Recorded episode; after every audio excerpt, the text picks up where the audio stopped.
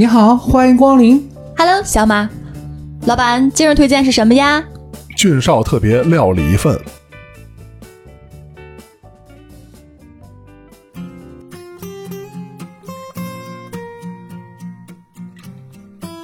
煎饼豆汁儿龙门阵，每周日逗您开心。各位好，我是俊少。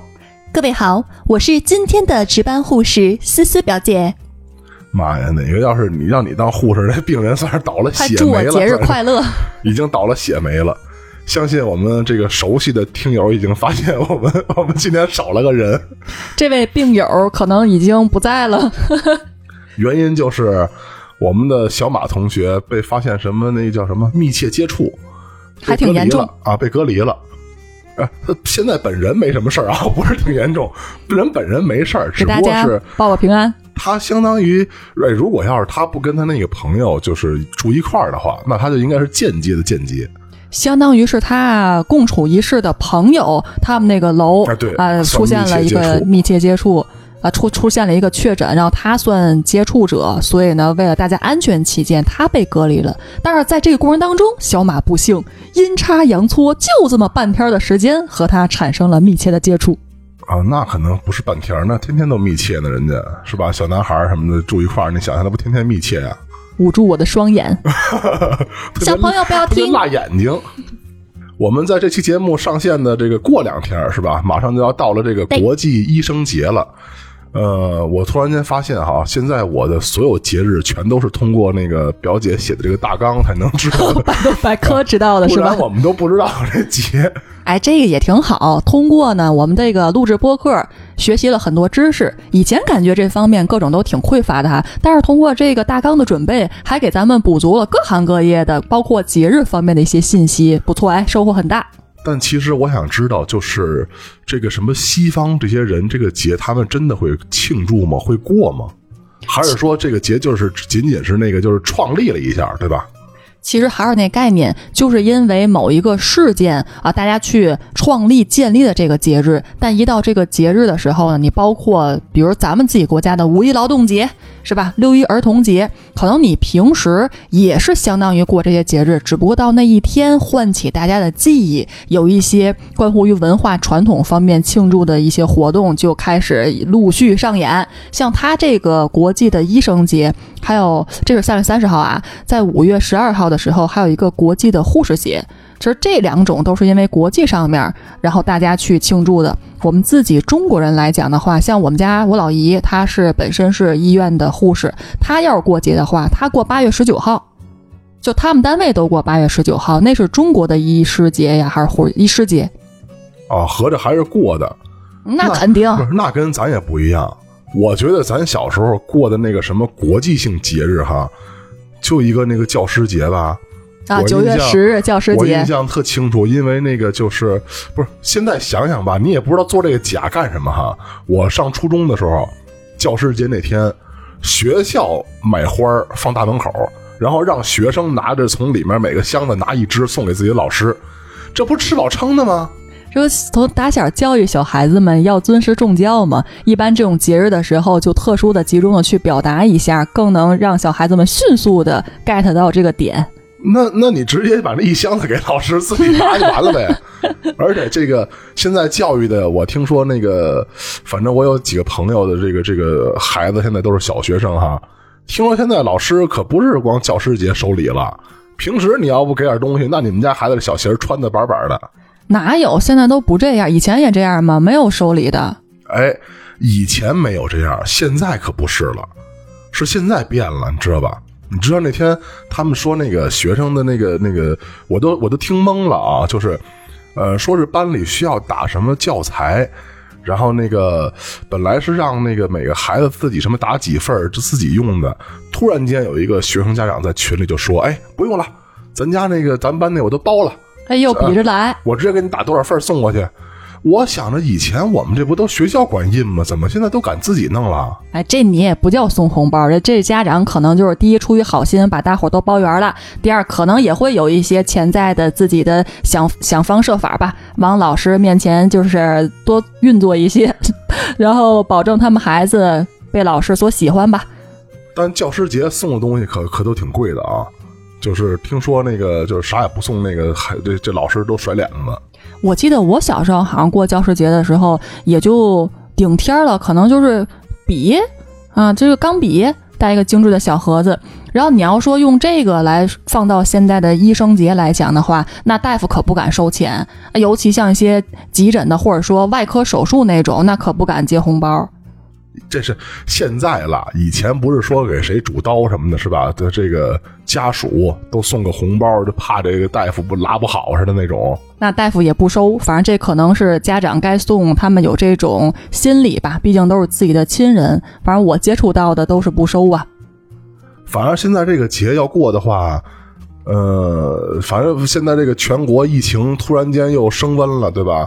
估计这些医护工作者没有时间过节了，都在奋斗在一线呢。哎，可不是嘛！本来我想说弄一个，比如非典多少年祭，然后疫情这新冠，呃，多少年祭。但是想一想，其实你你不管是以前什么这个病例，然后现在的一个祭日、一个纪念吧，一个反反复复的去讲它，宣传这种医生的大爱也好，然后我们作为呃在这个里边的一个见证。者也好，经历亲历者也好，都要去重拾这种信心，然后共建我们美好的生活。但是后来一寻思，其实未免有些小沉重。咱这个尖豆龙还是一个烟火气息很浓烈的，是吧？主要是真相啊，放在咱俩这个对话上面也实现不了，没有这么高大上的。这个我们是烟火气，是看聊什么主题，你知道吧？聊咱现在这个主题，尤其是这疫情升温，还是这种全国性突然间一块升温。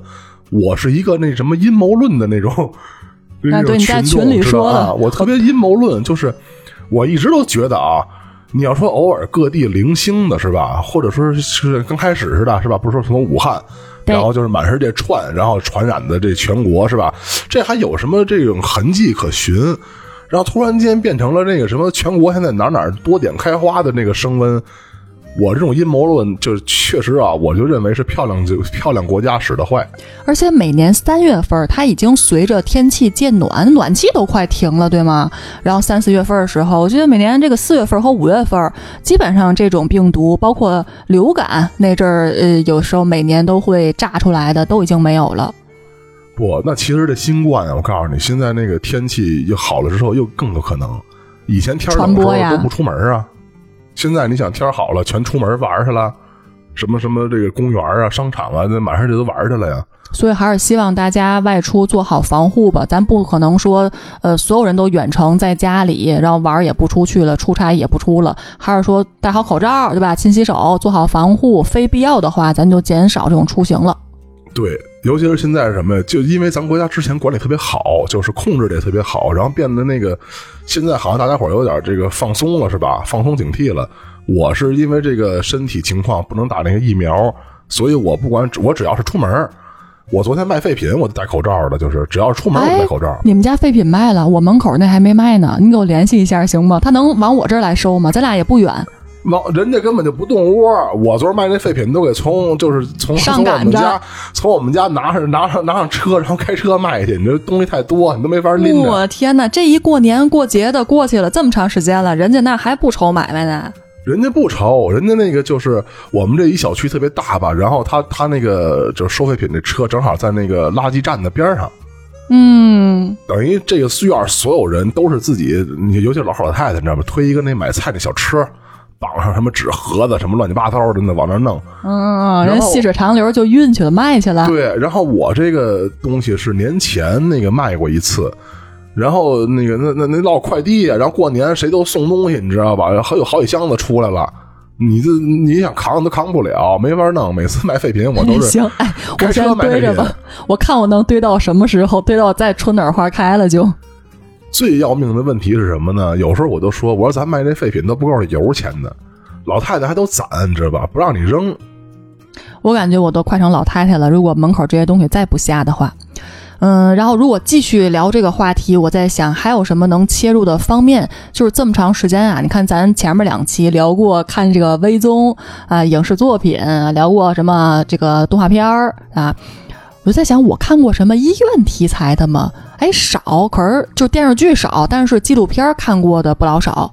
你要说先说电视剧啊，我能记起来的，印象当中比较深刻的，哎呦，这电视剧可早，一九九八年的，不是咱们内地的。哎，这能说内地吗？不是，不是内地的不早了，九八年你都成年了，对吗？这哪儿早啊？你想九八年你都已经十八岁以上了吧？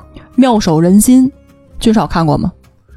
反正这个这这个 TVB 的呀，就是正儿八经大夫的啊，呃，看过也没什么特大印象。导演是谁呢？邓邓邓特西，邓特西导演。这都什么玩意儿哦，那《妙手仁心》不是三部吗？我记得九八年那肯定是第一部啊，第一部是邓特西导演，完了后边两部好好像不是他，就换人了。然后呃，虽然还是原班人马出镜吧，但里边很多桥段和内容，我觉得都已经，哎，就我个人看来，有似乎一些商业气息，有一些变味儿，很多结局也不是我很喜欢的，还是喜欢第一部的，尤其。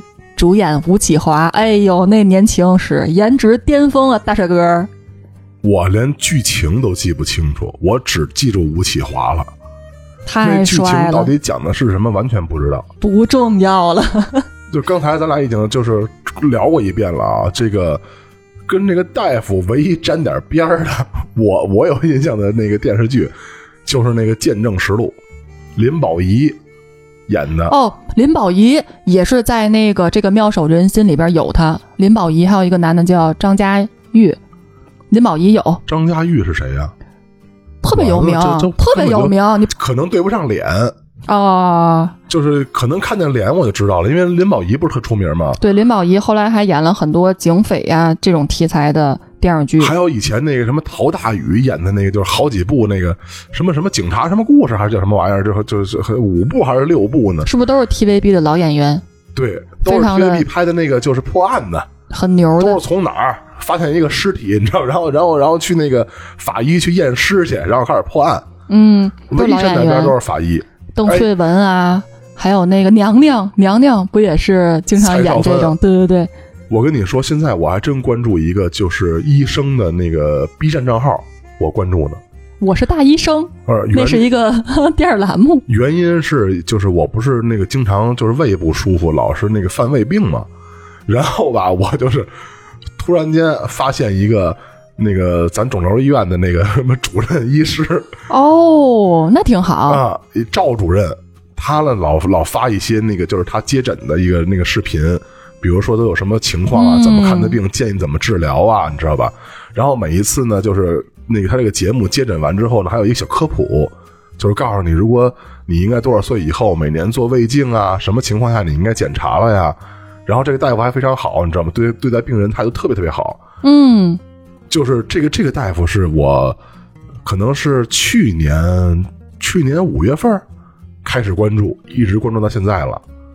就原因是什么呢？因为是我其实啊，有的时候咱这节目啊，我是平心而论的啊，绝对不没有那个这个偏心的那种说法哎。我们也不是推荐，就是真觉得自己觉得好才推荐给大家的。对，为什么我对这个大夫印象特别好呢？是因为现在多数这个大夫吧，呃，那个怎么说呢？这个态度确实不是很好，但是我非常能理解。就是你想象一下哈，你自己是个大夫，然后你一天呢看八十个病人，然后这每个病人这问题问你八遍，搁谁都烦。你搁我呀，我可我这脾气可能比那大夫还还要命呢。我记得，而且现在这个什么什么医闹什么乱七八糟的可多了去了哈。你知道那个朝阳医院的急诊室拍过好多纪录片在 B 站能看。哦，我知道那阵儿早年间就是九几年引进了一个国外的叫《急诊室故事》，后来咱们自己也拍了个纪录片叫《急诊室故事》。不是近几年啊，就是什么上海的什么医院啊，还是哪哪哪的医院，我现在老看朝阳医院的，就是那个那个急诊的那个接接诊病的那那个纪录片嘛。呃，就发现这个有些患者吧，他可能是因为身体难受还是怎么着，他确实脑子转不过弯来。就跟那天我看，我昨天看了一个那个纪录片是什么意思呢？这个有一个有一大爷，他呢这个腿疼、膝盖疼，然后去看病去了。人家人家大夫给他开的，比如照什么核磁还是片子，不知道哈，反正照一片就是照膝盖。老头说呢，说那你照照膝盖的时候，你顺带把我这腰给照了。人大夫说不用，说那个您就您就是照膝盖就行，跟腰没关系，而且呢也不能一块照。如果你要非要照腰呢，咱就给就是两份钱，嗯，不是一份钱，因为按部位算的嘛。这老头儿就在朝阳医院就翻了天了。啊，不依不饶了。啊，翻了天了，就是说你必须得给我搭着照，你说这要不是他妈买黄瓜，你买两斤黄瓜搭一西红柿，怎么照相还老让人搭着道呢？哎呀，我也说这事儿，就是你看这个医生、护士啊，这医护人员，他不是光用在学时候所学的知识以及后来的经验，然后用这种专业的态度去处理我们病人的这些问题啊，他是同时兼具一些包容和耐心的。这玩意儿就是，如果你是一个病人也好，你病人家属也好，咱们当然理解你的那种疼痛啊，然后这个关心自自己家人们可能产生这种一些疾病救治的它的及时性，未来怎么好转，是不是有后遗症，这种心情咱们是非常能够理解的。但是呢，你说医生他一天看好几十个人，好这一年看成千上万的人，他的这种心理的素质以及这种坚定的。作为一个白衣天使，为广大这种病友进行医治，是必须得有自己很坚定、很坚定的信仰，否则的话，天这个情绪问题啊，管理不当，都容易造成一些心理负担。对呀、然后就是我还看了一个那个节目，是什么？是上海的一个医院急诊，呃，一个一个老太太就是胳膊脱臼了。然后去那个就看病去，人家那个大夫说我我给您就是就就就跟吊环似的嘛，是吧？我给您恢复上去不就完事儿了吗？不行，不让碰，我疼啊，怎么着，在那嚷什么的，就就就嚷嚷就开了，然后就开始在那闹，你这有点那医闹那意思了。然后那有一个小护士，一个姑娘就陪着他一直给他检查，怎么怎么着的。咱说实话啊，咱这个中国这医院跟外国的还不一样，人家外国那个吧，什么私都是那个私立医院是吧？啊，就是后老贵的呢，还、啊、费用高，对吧？那你我我现在老看那个什么那个各种那个美国美国人的什么欧洲人的那个视频，我可知道人家那医院可不是一星半点的钱，就是你去趟医院那薅死你了，那都快是你不仅得等，你还做了检查的这钱就搭进去了，还没给你确诊啥。啊，对，而且是那种私立医院，那肯定服务好是吧？人挣多少钱呢呀？咱这都是公立医院，说实话，其实这个大夫护士完全可以这个不给你这项服务，对吧？你也说不出人什么来。再说了，现在现在这个中国人这么老多，尤其是大城市，每个医院恨不得都排八丈远呢，是吧？人家大夫护士哪有功夫？您一个一个伺候您，没法弄了，这也。但是我们聊这个事儿吧，也不是说大夫不好，也不是什么不好。但是我信这个确实是，我觉得问题是什么呢？就是可能是咱们这个就是医疗制度啊，需要再改革改革。就是跟这个医院什么没关系，全国的这个医疗的这种什么技术还有水平，它确实不是平等的。因为好大夫、好医院全都在大城市，北上广深这些是吧？一线啊、或者是什么省会呀、都是这些城市。然后那那没办法呀，二三线城市或者是家住农村的那个，他没有好的医疗条件，他只能得完病之后就往大城市跑，造成了现在这种就是，你像我去朝阳医院，那天就是上一次我拔那个牙智齿，嗯嗯嗯，我智齿疼成那样了，跑朝阳医院去那个挂那个牙科，大夫跟我说排到我看病啊，都不是别的，是排到我看病俩月以后啊，天哪！啊，就这样。那可疼死了，牙疼不是病，疼起来真要命吗？啊不？就是这样。我说这玩意儿要等我那个就是俩月以后，那不那不疼背过气去了吗？后来又换到另外一个医院，自愈了，那个医院人少一点儿，就是当天就看看完当天就拔。我因为我是智齿嘛，你知道吧？那个智齿疼的那真是要了命了，那那吃不了饭了都已经。所以就是说，我们希望，因为每年不是还是什么都人大会什么是吧？几年一次我也不知道哈。这人大会的时候，还开开什么提议刚过去啊啊，来个什么提议什么舞的，是不是？改革改革这种医疗制度是吧？我看到的有的真的好的医护人员，他确实会跟你考虑啊。看看了一个这个急诊室的故事，我印象比较深刻的一个是一个父子，哎，相依为命的这么一个一对儿。这个男孩呢，有一天把他这个父亲送到了急诊室，他这个父亲是心梗。像心梗有时候这病一来了很危险，这弄不好这人就真就走了呀。你看把他送进来之后，嗯，当时呢也是给他插了一身的管儿，完了开一通需要检测的拍的片子，完了还弄点输液的药哈，这不正常吗？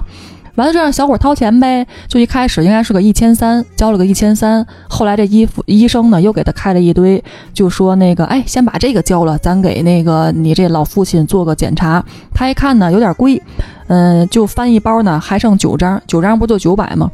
大夫一看，那你这肯定不够啊！你一会儿拍个 CT 六百，你这还后边这么多药，你肯定不够。得取钱去。他就跟大夫说：“我来是这一千三还是找朋友借的呢，我现在这个钱也就没有了。”但是这个医生就给他呃临时做了个方案，你可以签个字儿，咱比如说 CT 缓缓，但是那些药什么的你肯定得给老爹输，否则这人你看最后咱怎么怎么整，人就没好意思说特别直白的话，已经传递到位了。当然这个结局咱就不提了啊，也也不是大家希望看到的。确实，最后这儿子回忆起来的话，哎呀，让这个旁白，我也是从 B 站上看到了一段解说嘛，就是这个麻绳儿吧，专挑细处断。有的时候，这个人活一辈子，这个病它只有一种病，那就是穷病。有很多是多少家庭是因为这个没有钱，不是你这个癌症也好，这个病症也好，它不是医学上面无法攻克的，而是因为没有钱，他检测不了，打不了针，吃不了药啊，这个人可能才走的，会哎呀哭的稀里哗啦的。就是这样，那句话怎么说来着？那叫什么？前面一句怎么说？后面一句是没有钱是万万不能的。哦，叫什么？有钱不是万能的，但没有钱是万万不能的。啊，对对对对对。但是这现在没有办法，你知道吗？而且我觉得就是这个，呃，跟国外相比，中国的这种医疗的，就是消费已经很便宜了。确确实实啊，听过他们这个，因为现在这个各个外国人在 B 站啊或者哪哪哪是吧，咱都有账号，人都会对比是吧？那个人家那边是怎么看病的，咱这怎么看病的？我已经觉得咱们很幸福了，你知道吧？羡慕去吧。但是有些东西没办法，比如说，因为我了解过好多药为什么那么贵，就是你看为什么感冒药便宜，你知道吧？嗯，它这玩意儿是走量的，就是人家可能研发这个这个药品，可能啊，咱举例子，研发这个药品他花五万，那这五万你要说生产什么一万包，那是不是就均出来了？嗯，就便宜。是，对吧？你要说生产一个，那完了，那您就这五万一个了。嗯，价高者得。啊，对，所以说那个越是那个稀奇古怪那个病，或者越是那个不大众化的病，那就贵，那没办法。对他首先投入的成本、那些设备、研究的时间，他还不一定成功，还得走向临床。哎呦，你十好几年才能弄出来一个可能能成功的，得投入多少成本？他后边他又病又少，他用的场景又少，他得他得买多少药才能把那个本儿赚回来？对呀、就听说那个，我看那个那个，我我看那大夫那视频哈，照一个 PET CT，一万多块钱哎呦，啊，一万多块钱就只照个相啊，就确认你肿瘤是不是什么肿瘤了，你知道吧？那那你想想，那那那那，咱又不是说谁都肿瘤，对吧？所以嘛，那玩意儿就贵呀。你像普通咱拍个片儿，没几百块钱的事儿，是吧？对呀，哎呀而，且不容易。现在你知道那个医疗，咱们不是之前改革过一次吗？以前看病吧是那个检查费用便宜，药贵，嗯，现在变成了是检查费用贵，然后那个药便宜了。就是一旦杂症太多了，得给你对症下药，你先得检查出来。是因为好多人都是那个，就是是因为咱们国家老龄化严重嘛，好多人他都是那个开药，就每个月人家这病确诊完了，人家每个月得开药，然后希望就是把这个每个月你开药那个费用降下来，你知道吧？你看我们老太太开那个哮喘那个喷的药，那那两块钱一个，哦，这这这个能这么说吗？真便宜。不是它它原价是二十多。然后那个就是什么，我记得老太太不不是报九十，就是报九十五，你知道吧？两块钱一个，那你想多便宜啊？但是呢，就是那不挣钱了呀那医？院人家也给挣钱呀，那只能就把那个这个这个就是检查那费用是吧？你第一次去看的时候，去略微给你调高一点。取之于民、用之于民的感觉，就是你也得让这个整个体系有资金的流转可能，否则的话，怎么去支持研发呢？治病救更多的人呀。还有就是我爸不是心脏那个支个架儿嘛，是吧？那个支架和搭桥我一直都分不清楚，我就知道我把心脏支个架。听说那会儿那个什么什么国产的几万是吧？然后那个那个进口的大几万，那都是这钱，那那东西不是救你命的吗？哎呀，祝老爷子身体健康吧，稳稳当当的，安安全全的。反正我知道啊，天天吃药，每个月看病。我现在这身子骨跟医院大夫可好了，你知道吧？每一次我去，大夫跟我聊两句，就是因为你远远能看见我。对三十五天药已经吃了过半了，怎么感觉怎么样啊？呃，好多了。但是这药人家说了不让多吃，人家就说那个说你要是特别重啊，三十五天之后你就再吃三十五天。我现在好多了，但是呢，嗯、到时候复查去呗，那没办法，因为我之前就是没感觉的时候，不是做胃镜也跟我说我已经反流挺厉害的嘛。嗯，现在我也没什么感觉了，就吃这药吃的，那没准儿我这个体型是吧，我这个状态备不住是那种什么隐形严重的。主要你那个减肥针，我觉得你得开，你不能不开，多好啊！那还能让你健康，还能减肥。那估计悬了。我这个其实我从后来就是用那个激素之后吧，呃为什么就喝水都胖，我都不理解。肯定是那样的呗。大夫说呀，那个分量应该不会让我胖，但是我确确实实是自从吸激素开始，就这这跟气儿吹的似的。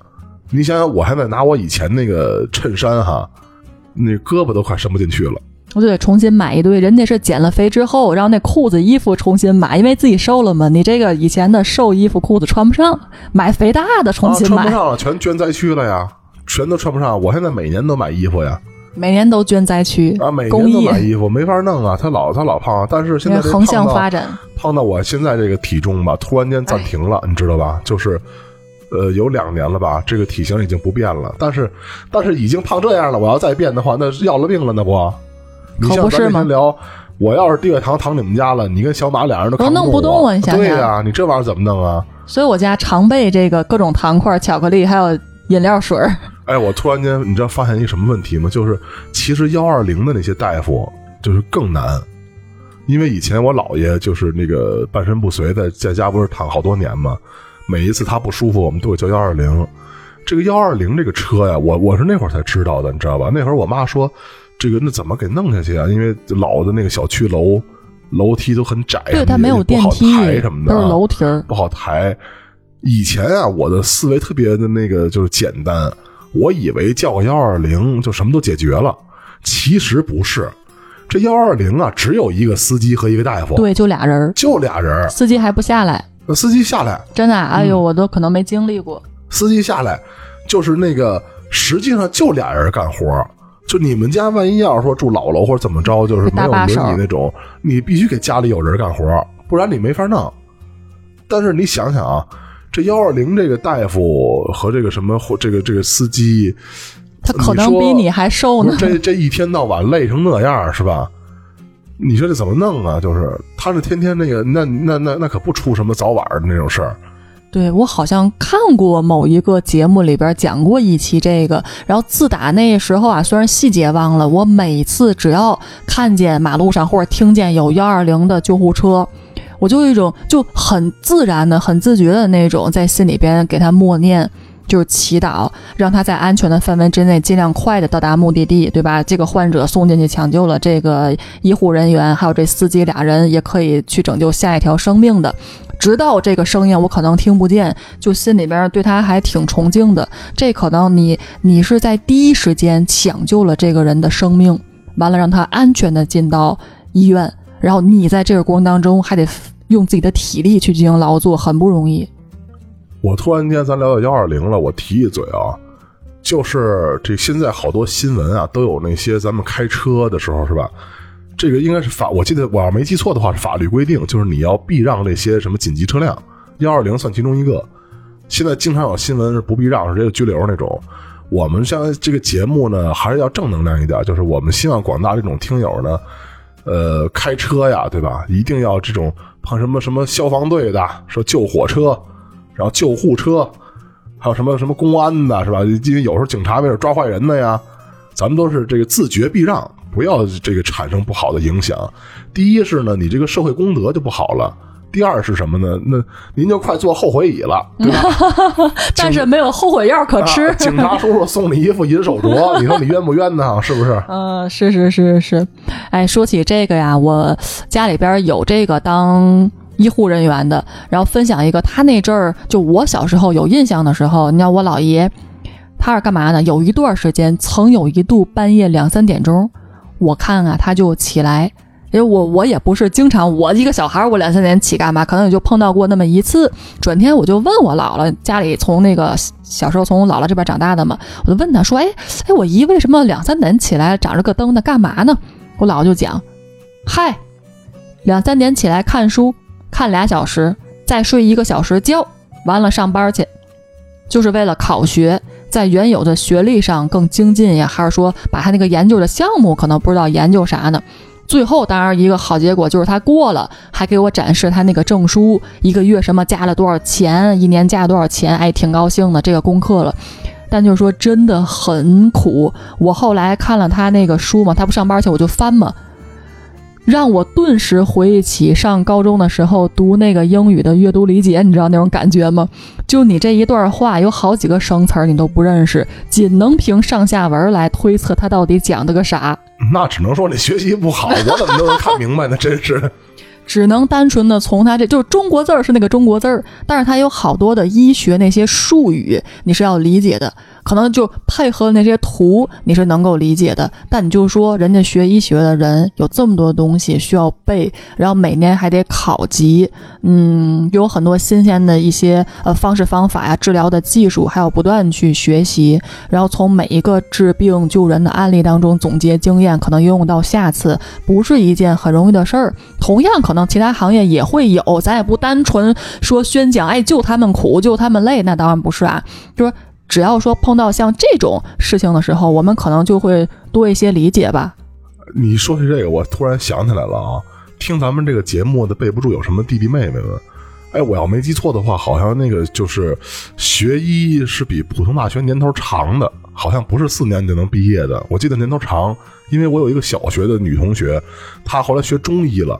哦，我们时隔好多年见面之后呢，那会儿她已经上大学了嘛，你想想，然后那个我们见面吃饭，那个没聊两句呢，就就拿我做那个人体实验，就是给你号脉呢，不是他那个扎针灸，哎呀呵，就这针灸吧，是自己给自己扎，就是你跟那做实验似的，不然你扎谁去？你怎么知道那个什么呀？啊，就好多这种东西都是给自己做实验的。啊，我老姨说那阵儿他们练习怎么输液，那个针儿也就扎盐水呗，然后就互相扎，三人一组互相扎。妈呀，倒了霉了！对，然后我老姨特逗说：“我不敢，那个呃，我不敢让你们扎我。”然后他就是本来已经达成一致了，三人互相扎轮圈嘛，到他那就是啊，我不不要扎我，不要扎我。结果某那有一个男孩被扎了两次。我们现在这期节目主要聊的是什么呢？说白了就是。现在这个全球环境下呢，疫情都非常严重，每个国家的医务工作者呢都非常的辛苦，对吧？我们也不能干点啥，是吧？你说让我去帮着扎针去，咱也不会呀。你说让我这身子骨去当志愿者去，我估计我刚站那儿没俩小时，这医务人员先救我了。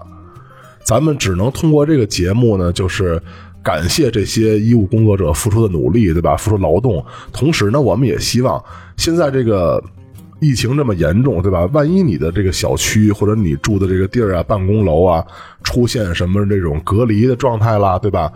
咱们都听大家伙指挥，就是咱们这个人家让干什么干什么，咱别弄什么医闹。我今天看那个吉林那个新闻，老太太都已经要抽风了，是吧？非人家那封封小区的，你说你非要出来，咱别给人找事儿，对吧？然后也希望这个疫情呢早点过去，然后这个医生呢能回归这个平稳的生活。有时候说生活就像一盒巧克力，你永远不知道下一个味道是什么，甚至是下一个味道更好吃。但有时候看见急诊里边的各式各样的案例啊，就是大夫也不知道下一个患者是什么样子的。所以其实有时候觉得白衣天使对于每一个病人来说，是像他们一个健康和生命的嗯主心骨吧。但同时反过来，我觉得。大夫们也应该有很多天使围绕在他们的周围，就像是一些治愈出去的，还有一些呢可能没有被治愈，但是会在另一个世界去祝福他。更重要的呢是在并肩作战当中，还会在病床里，还会在医院里，呃，在周围，然后两个人共同去努力，也是互为鼓励的。所以希望大家都能身体健康，好好的。在我们节目的最后啊。我还是希望小马不会被确诊，然后同时可以早日的解除隔离，对吧？好好的回归我们这个节目。欧了，今天我们时间到这儿了啊！但行好事，莫问前程。江湖再见，小马快回来。